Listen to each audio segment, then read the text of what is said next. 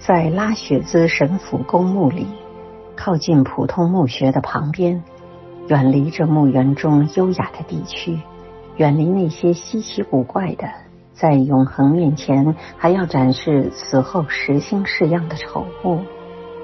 就在一个荒僻的角落里，靠着一堵旧墙，在一棵爬着牵牛花的大水杉下面，在茅草和青苔之中，有一块石板。这块石板和别的石板一样，日子一久，也剥落的斑斑点点，发了霉，长着苔藓，堆着鸟粪。雨水使它发绿，空气使它变黑。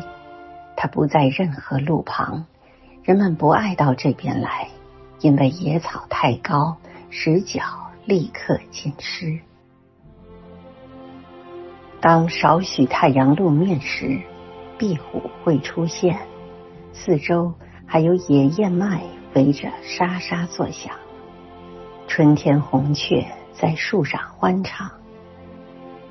这块石板是光秃秃的，凿石的人只想到这是筑墓时所需，除了使它够长够宽，能盖住一个人之外，就没有考虑过其他方面。上面没有名字，但是多年前有只手用铅笔在上面写了四句诗，在雨露和尘土的洗刷下，已经慢慢的看不清楚了，而今天大概已经消失了。他安息了，尽管命运多舛，他仍偷生。失去了他的天使，他就丧生。事情是自然而然的发生，就如同夜幕降临，白日西沉。